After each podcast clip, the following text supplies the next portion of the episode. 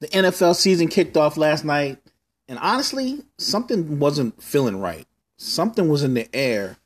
Aside from the fact that it was a sloppy, heavily penalized game, there's an undercurrent of animosity between fans, players, and ownership. And the feeling of this NFL season, something's just not right.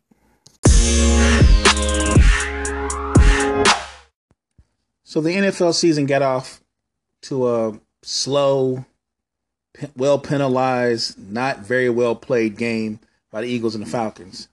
But the truth of the matter is, th- there was some excitement, a lack of excitement that's that's just missing. That's not in the air. And I do think that whatever side of the equation you're on when it comes to protest or when it comes to players wanting more money, um, holding out for salaries, or your thoughts on Colin Kaepernick, your feelings on Colin Kaepernick, and the impact that he's had on this discussion about violence, police violence, about racial inequality. It seems like that baggage is an undercurrent of the beginning of this NFL season. And I, I wonder if it's that that's going to be something that's going to linger throughout the season. Look, as a fan of the game, I love the game. I love football. I grew up playing football when I was six years old, man. Well, when I was young, super young, played Little League, played DYA, played YMCA. I, I just did it all. Football was my first love. Now, obviously, as I grew and I came into basketball, still had that love for football. Basketball took over. I'm gonna keep it 100. I love the game of football, but man, once I really, really got into basketball, football became my side piece. I'm keeping it 100. Love football. Always gonna love football, but basketball is king in my house. That said, there's just something to the start of the season that just seems off. And I thought, let's start remembering what made football great. Because at the end of the day, what makes football great is when the truly great and gifted players in a game can separate themselves from the really good and average players. And they have those signature moments that we remember, those moments that either give us great joy or bring us to tears, break our hearts. Those kind of moments that might make or break your summer, depending on what team you root for.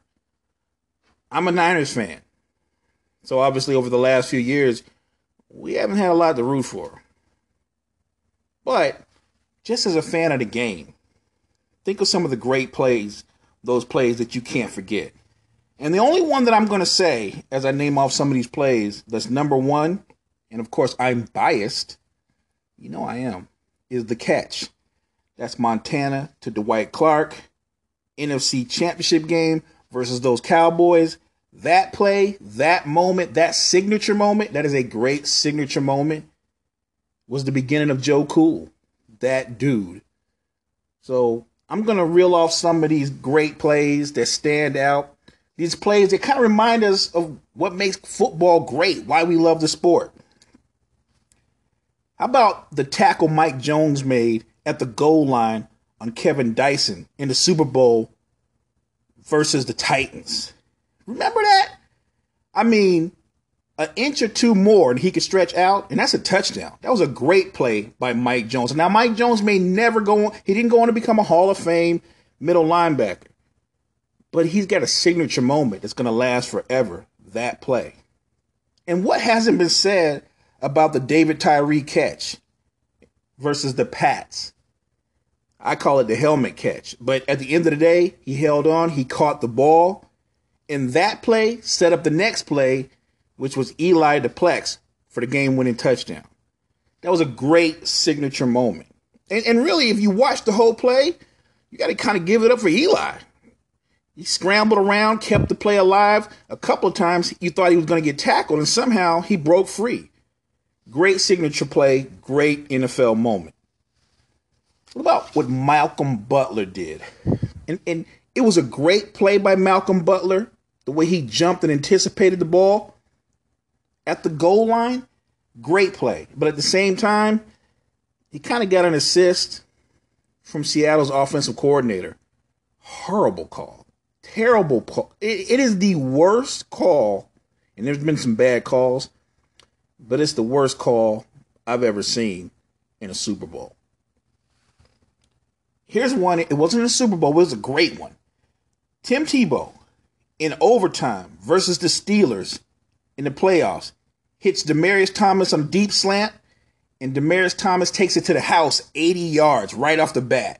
That was an awesome play. And I'm not a Broncos fan, but just as a fan of the game, that was impressive. That was a great moment.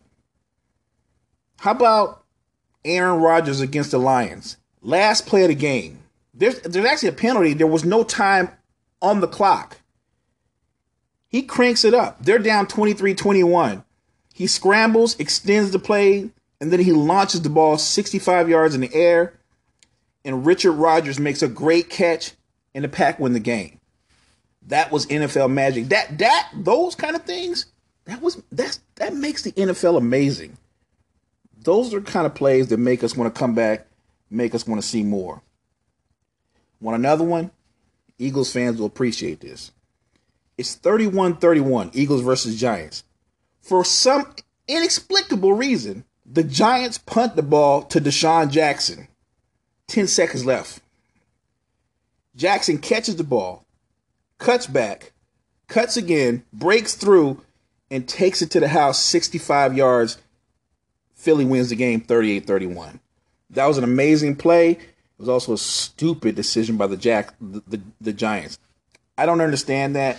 But again, just on the play alone, that was an amazing moment. Those kind of plays, those kind of moments, even if you want to go way, way back, my pops always talks about this game against the Raiders where um, he says the Raiders basically fumbled the ball forward in the last play of the game to to to win the game. Now I never saw it. I think it is on YouTube and you can see it. But that's a crazy moment. I'm thinking about when Joe Montana's in the Super Bowl against Cincinnati and he hits John Taylor on that slant in the end zone for the game winning touchdown. That's an amazing moment. Think about all the incredible catches that Lynn Swann had versus the Cowboys in the Super Bowl. All those acrobatic catches. And I actually think those catches, those amazing plays that he made, I think that's that's what made Lynn Swann's career. Those amazing standout catches. Signature plays, signature moment, great plays by great players. Mike Singletary's eyes in the NFC Championship game versus the Rams. Bears, Rams, 85 Bears. Coming into the game, Bears have one mission shut down Eric Dickerson because the Rams have no quarterback. They have no passing game, and they shut down Eric Dickerson. And Mike Singletary was key to that. He plugged those holes. He lit Eric Dickerson up like Christmas. Again, signature moments. Look at Reggie White and what Reggie White did once he went to the Packers. And mind you, Hall of Fame player as an Eagle. But he goes to the Packers, and everybody knew once Reggie White went to the Packers, with what the Packers already had with their run game, Favre and those receivers, you knew the Packers were going to win the Super Bowl. I was thinking back to Randall Cunningham and some of the amazing plays that he made with his legs and his arm. People forget, Randall was incredibly athletic. He could run, but the guy had a cannon arm. Thinking about Joe Theismann and some of the plays that he used to make in that Washington Redskins offense. And he had John Riggins and he had the Fun Bunch and all those guys. I'm just thinking about different reasons why we love the game. How amazing a player LT was. Ronnie Lott. Moving forward, Ed Reed. Ray Lewis. Guys like that, just judging them as players and what they did on the field, they were amazing. And they're part of the reason why we love the game so much. And I'm hoping at some point there's a resolution to all this as a fan. And for all the fans, I hope there's a resolution to where they can just get back to playing the game. Remember, sports is an entertainment, but it's also an escape for fans from their regular everyday lives. And what they want to do is they want to be able to go out and enjoy those moments with family, friends, and be free of any issues or undercurrents of politics or, or anything that's divisive. They're there to have a good time and enjoy those moments and root for their favorite team or their favorite players. I'm not saying sweep things under the rug because I don't believe in that. What I do believe is there can be a resolution, but it needs to be universal between management, the owners, management, and the players. Once they do that, once they really do that, this undercurrent, this odd feeling, this animosity that's kind of sitting there and lingering, I think that fades and we just get back to loving the game of football. That's just my opinion. Y'all hit me up and let me know your opinion. Since I didn't do my division winners early this week, I'm going to go ahead and try to make some division picks now. Obviously, it's not a, it's a no-brainer for the Eagles to be favored to win the NFC East. The team that won the Super Bowl actually got more talented on both sides of the ball. And while you can have all the talent in the world at the skill positions, and the Eagles have tons of it, provided they can get Alshon Jeffries healthy, what makes the Eagles a threat to actually repeat, which is rare in the NFL, is that the Eagles are dominant on the offensive and defensive lines. That said, I don't know if Nick Foles is going to be able to be as productive as he was during the postseason in the last few games of the regular season last season. I think the Eagles will take a slight step back. I, I actually think the winner of this division is going to go 10 and 6. I think there'll be a team that's 9 and 7. I could understand if the Eagles win the division. I'm going to make the Eagles 10 and 6. And I think that because they have the second best quarterback in the division, I wouldn't be surprised if the Redskins go nine and seven. The Giants, my main concern with the Giants is their offensive line, and can Eli avoid turning the ball over? Look, if Saquon Barkley and that offensive line can mesh, then less of Eli will be more for the Giants in the bigger picture. If Saquon Barkley can tote the ball 20, 25 game, times a game, and Eli only has to throw the ball between 20 and 25 times, and there's a better balance between pass and run, then the Giants can do some interesting things. But those are big ifs, and Eli still has to break away of those habits he has of forcing the ball into traffic. Having ODB is going to be great. Shepard is going to be improved off of his rookie season. But I think the key is still going to be that offensive line and the run game. With the Dallas Cowboys, they have one of the best offensive lines in football, no question. The only line I think is better than theirs, I think the Eagles' offensive line is as good or better, and they've got Zeke in the backfield. Look, you know what makes Dallas work. You give the ball to Zeke 25, 30 times a game. They they run you down, they wear you down, and Dak makes just enough plays with his, leg, his legs and arms offensively, and they win games that way their offensive line, their run game, and I know people hate this, but let's be real. Dak has talent, but right now, at this stage of his career, he is a game manager. He's a game manager who has the ability to make plays. And his biggest role in this offense is to not turn the ball over. If he makes a, a huge leap, I'm talking about in, in terms of being able to read the field and look at it and go through his progressions – then the Cowboys might surprise people this year. My concern for Dak is not just his growth, but my real concern is I don't know if he has enough talent around him on the outside to make plays for him. As far as the Redskins go, you got Mr. No No Turnover, Alex Smith. You know what you're going to get from Alex Smith. Alex Smith will not lose the game. He'll keep you in the game, and he has the ability to make plays with his legs and arm. I think right now, with Carson Wentz out right now today, I think Alex Smith is the best quarterback in that division. I think Alex Smith, along with an improved defense, is going to give the Redskins a chance to surprise people this season. But in the end, we'll see how that pans out. In the NFC North, you got the Bears. Second year quarterback, Trubinsky.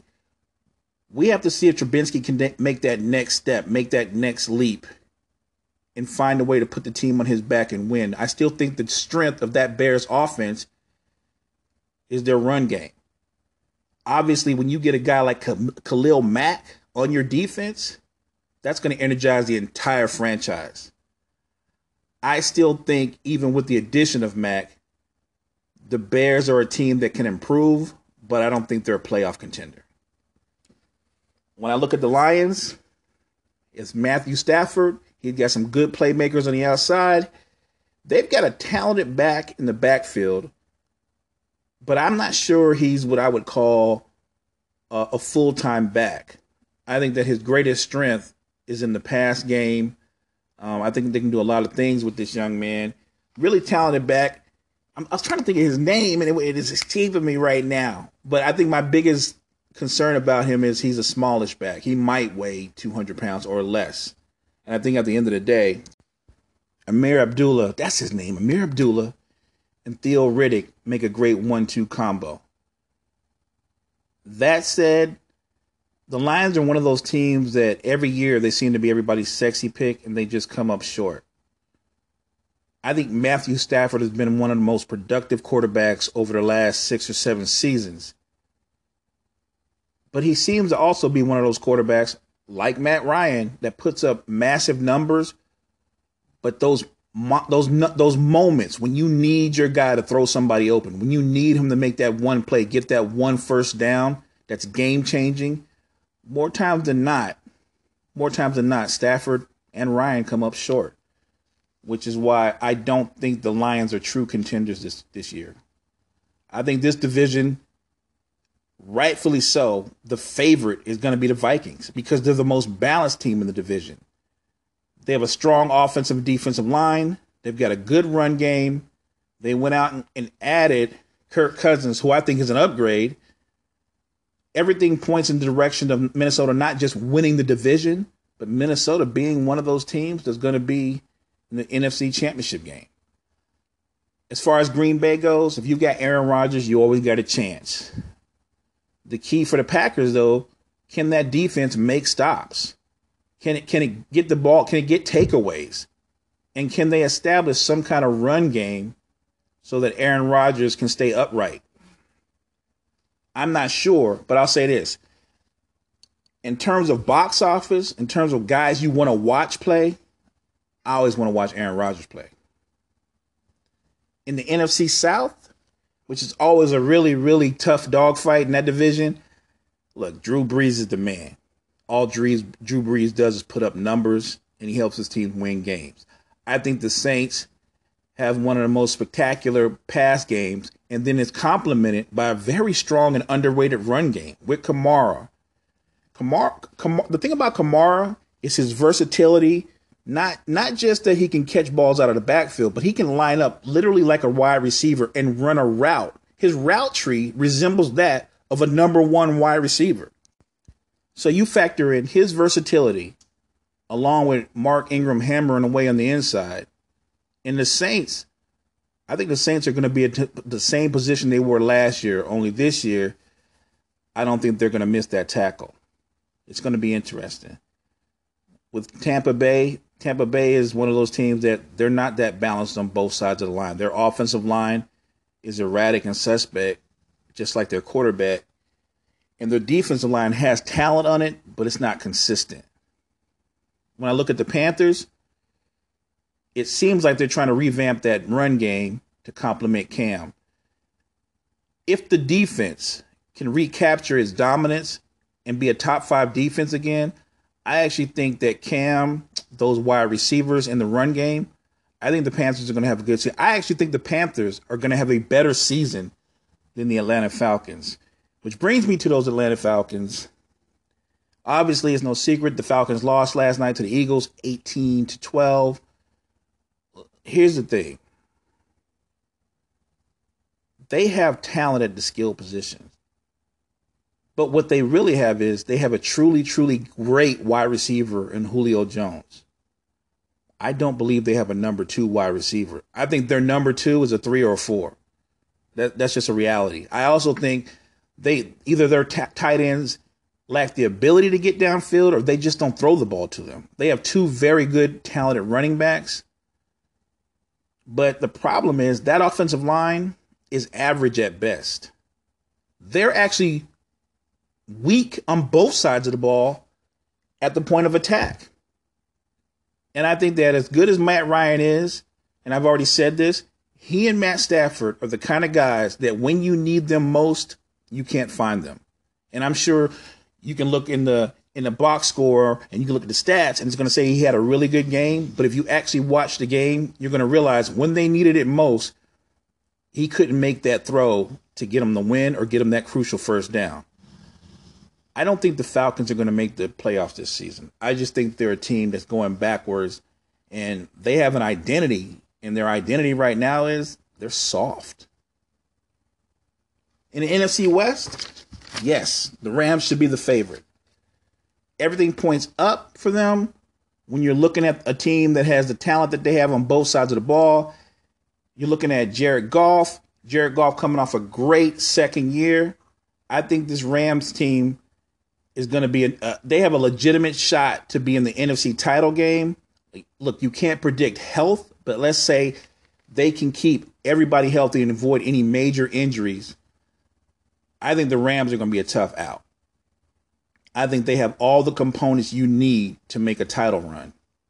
They've got one of the most versatile backs, if not the most versatile back in football. Look, there's Le'Veon Bell and there's Gurley. And Gurley's younger, faster, it, it's really pick pick your poison. There is no wrong answer.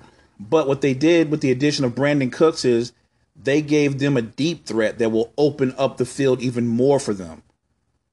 So I think this Rams team, they're as balanced as the Eagles, but I think they have an explosive running back. The Eagles tend to go run run game by committee, and that's been pretty effective. But I don't think all those backs combined are the equal of Todd Gurley. Which moves us on to the Cardinals. I think the Cardinals are kind of not rebuilding, but they're kind of like in the they they seem like a middle of the road team right now. You went out and got Sam Bradford, hoping he can hold down the fort until your rookie Josh Rosen develops. The problem is what you really need is you need that offensive line to mesh, come together, and you need a healthy David Johnson to come back and be the David Johnson he was before the injury. If he's the same guy that he was before the injuries, then the Cardinals have a real shot to make the playoffs. But if he's anything less than that, and that offensive line can't open up holes for them, they're in for a long season. With the 49ers and Jimmy G, it's real simple. Can that offensive line keep Jimmy G clean? And more importantly, I don't think the look. I'm a Niners fan, but let me keep it 100. I don't think they have any outside talent, which means I'm talking about their receiving core. I like their tight ends. I think both of their tight ends are talented. Both of them can get vertical, but their receivers, unless one of those young receivers step forward along with Malcolm Godwin, I don't know if Jimmy G will be able to make plays down the field. I don't. The, I think the problem with the Niners is Godwin has speed, but he's not an incredible route runner, and he's smallish, which means that you can be physical with him at the line of scrimmage. I guess the key is the development of young talent throughout the season on both sides of the ball for the Niners, and with the whole season ahead of them, we'll find out if Jimmy G truly is a franchise quarterback. Now, obviously, as a Niners fan, I hope that to be so. But games aren't playing on paper, so we'll see. Which brings us to Seattle, a team that's always been kind of like a rival to my Niners. But even though they've been a rival, I'm an admirer, I'm a fan of Russell Wilson. And Russell Wilson kind of has the same situation as Jimmy G. There's not a lot of offensive talent around him, and his offensive line is not very good.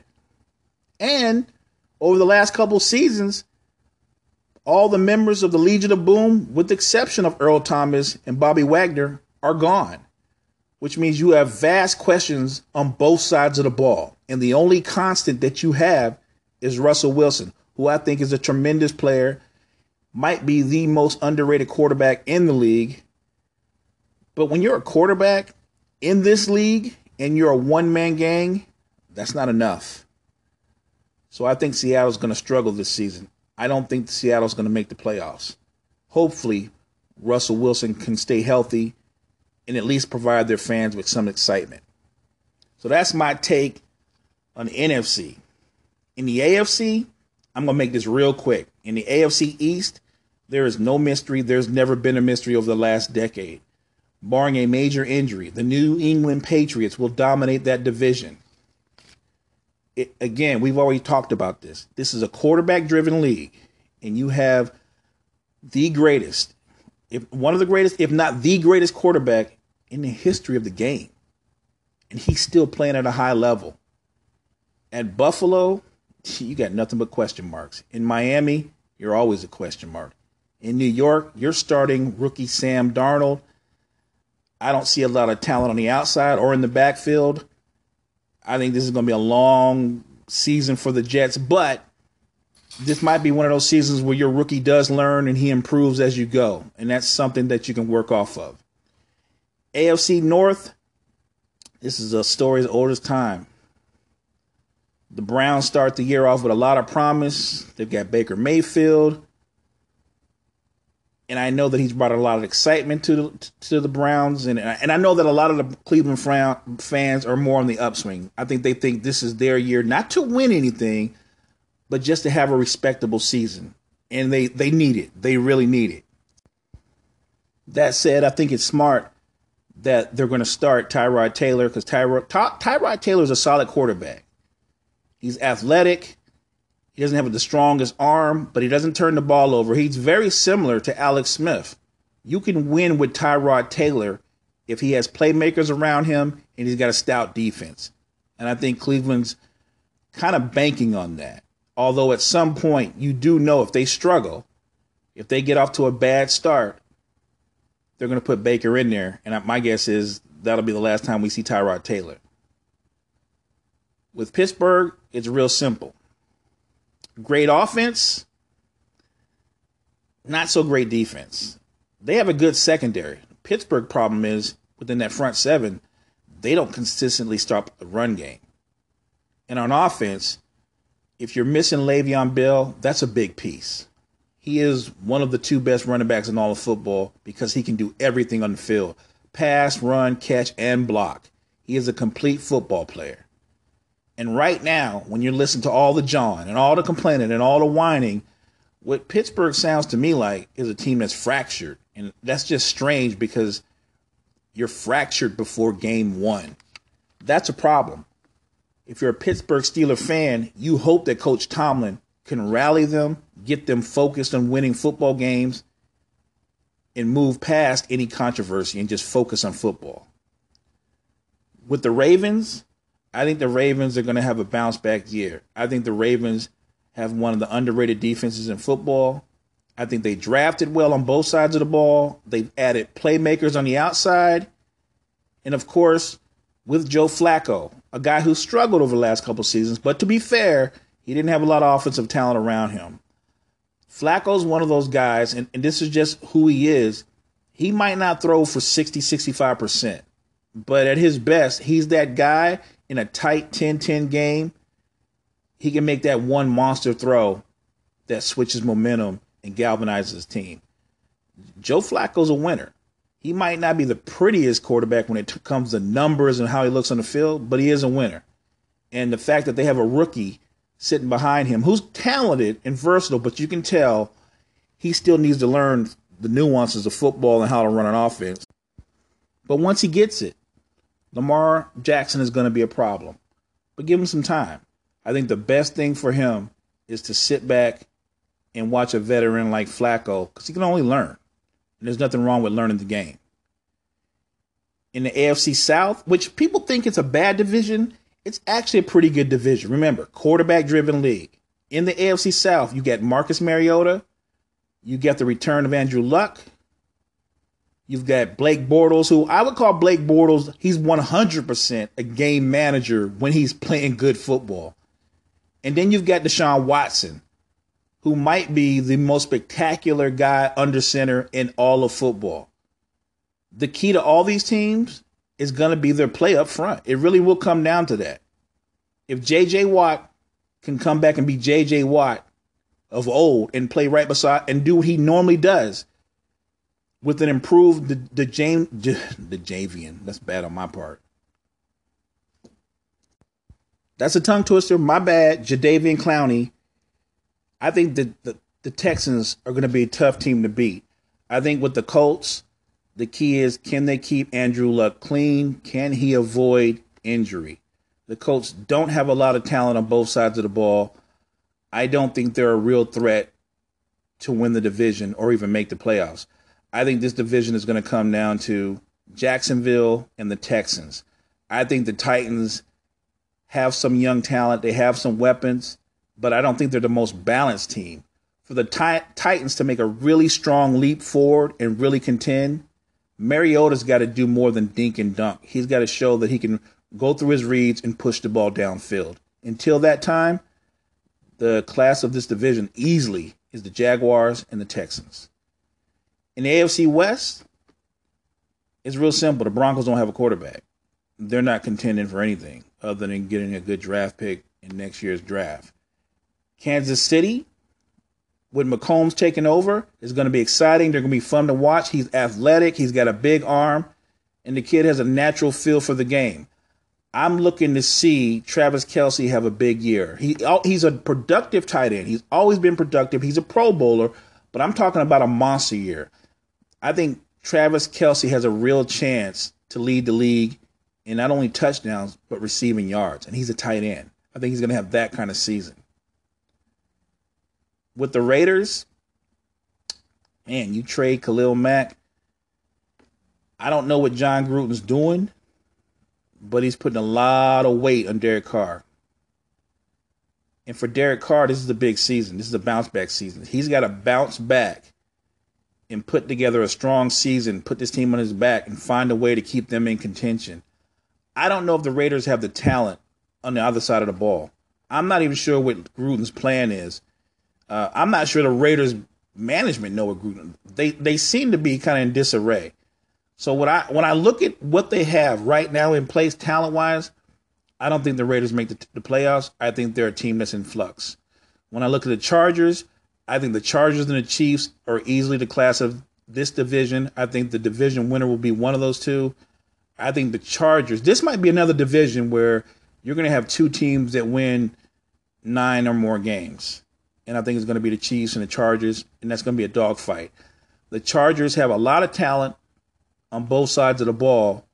But what stands out is I think they have one of the most underrated receiving corps in all of football. And Philip Rivers can fling the football. He puts up big numbers.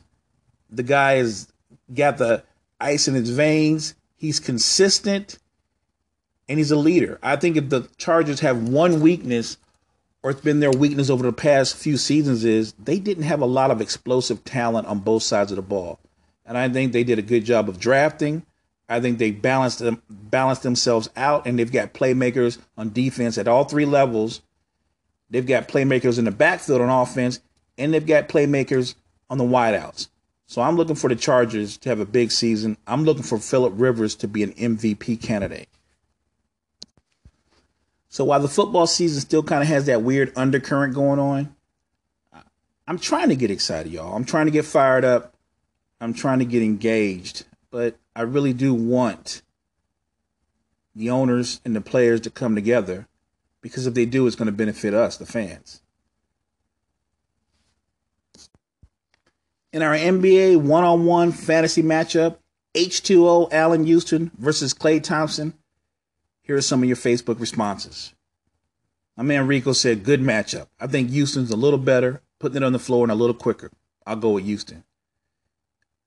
H says it's got to be H2O. My man Ray Miller says it's Allan Houston. Tone Desk, my dude says this is a really good question. I think I'm giving the edge to Allan. Kenny M says H2O. Sean William, Klay, because he can also defend, which is true. Klay's a really terrific defender. Lamar Briggs picks Houston. Sean Dash, the troller himself, says, At first I went with Klay because he can defend. But after really thinking about it, I give the edge to Houston because he can put the ball on the deck and Klay can't. You don't have to be a good defender if the other guy has no handle. That's 100% true. Christopher Lloyd said, Houston all day.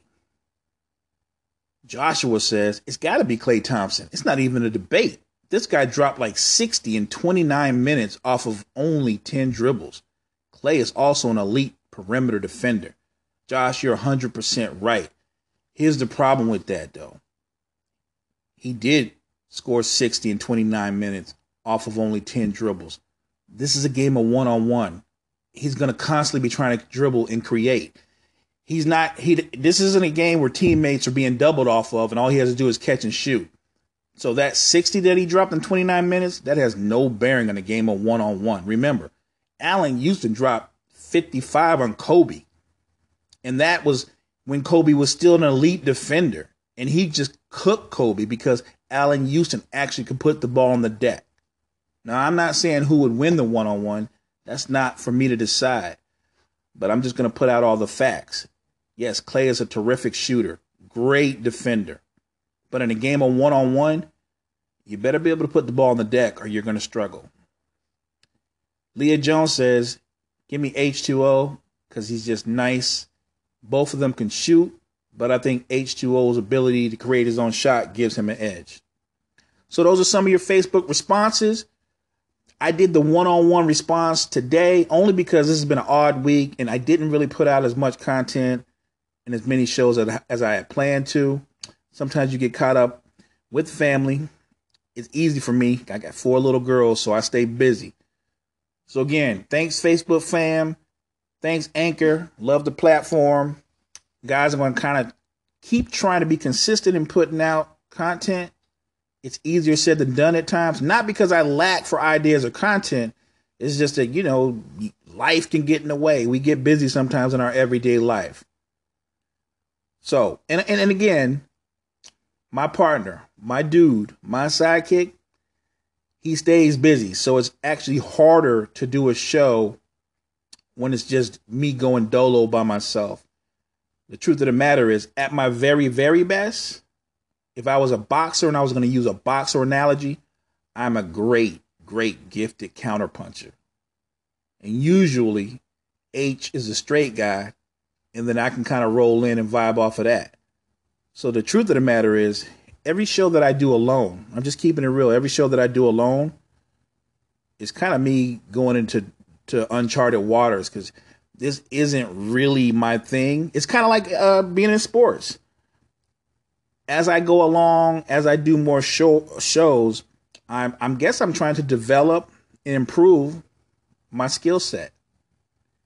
I'm trying to be somebody that can hold it down by myself, even though it's not something I had done before. We had done shows before in the past, as I've told you guys, but in that group setting, we kind of spread it around and it was different because you can vibe off of each other. Having said that, I enjoy this. I enjoy communicating with people. Um, the alerts I get when it says, okay, this amount of people are listening are paying attention, that's cool too. Ultimately, this is about connection and I like connecting with other people. So thanks to the Anchor family. Thanks to the people that listen on Anchor and Spotify. Good looking out, obviously, all the time to the Facebook fam and to the people that are in the Anchor group. I appreciate all y'all. This is the Cipher. Next time.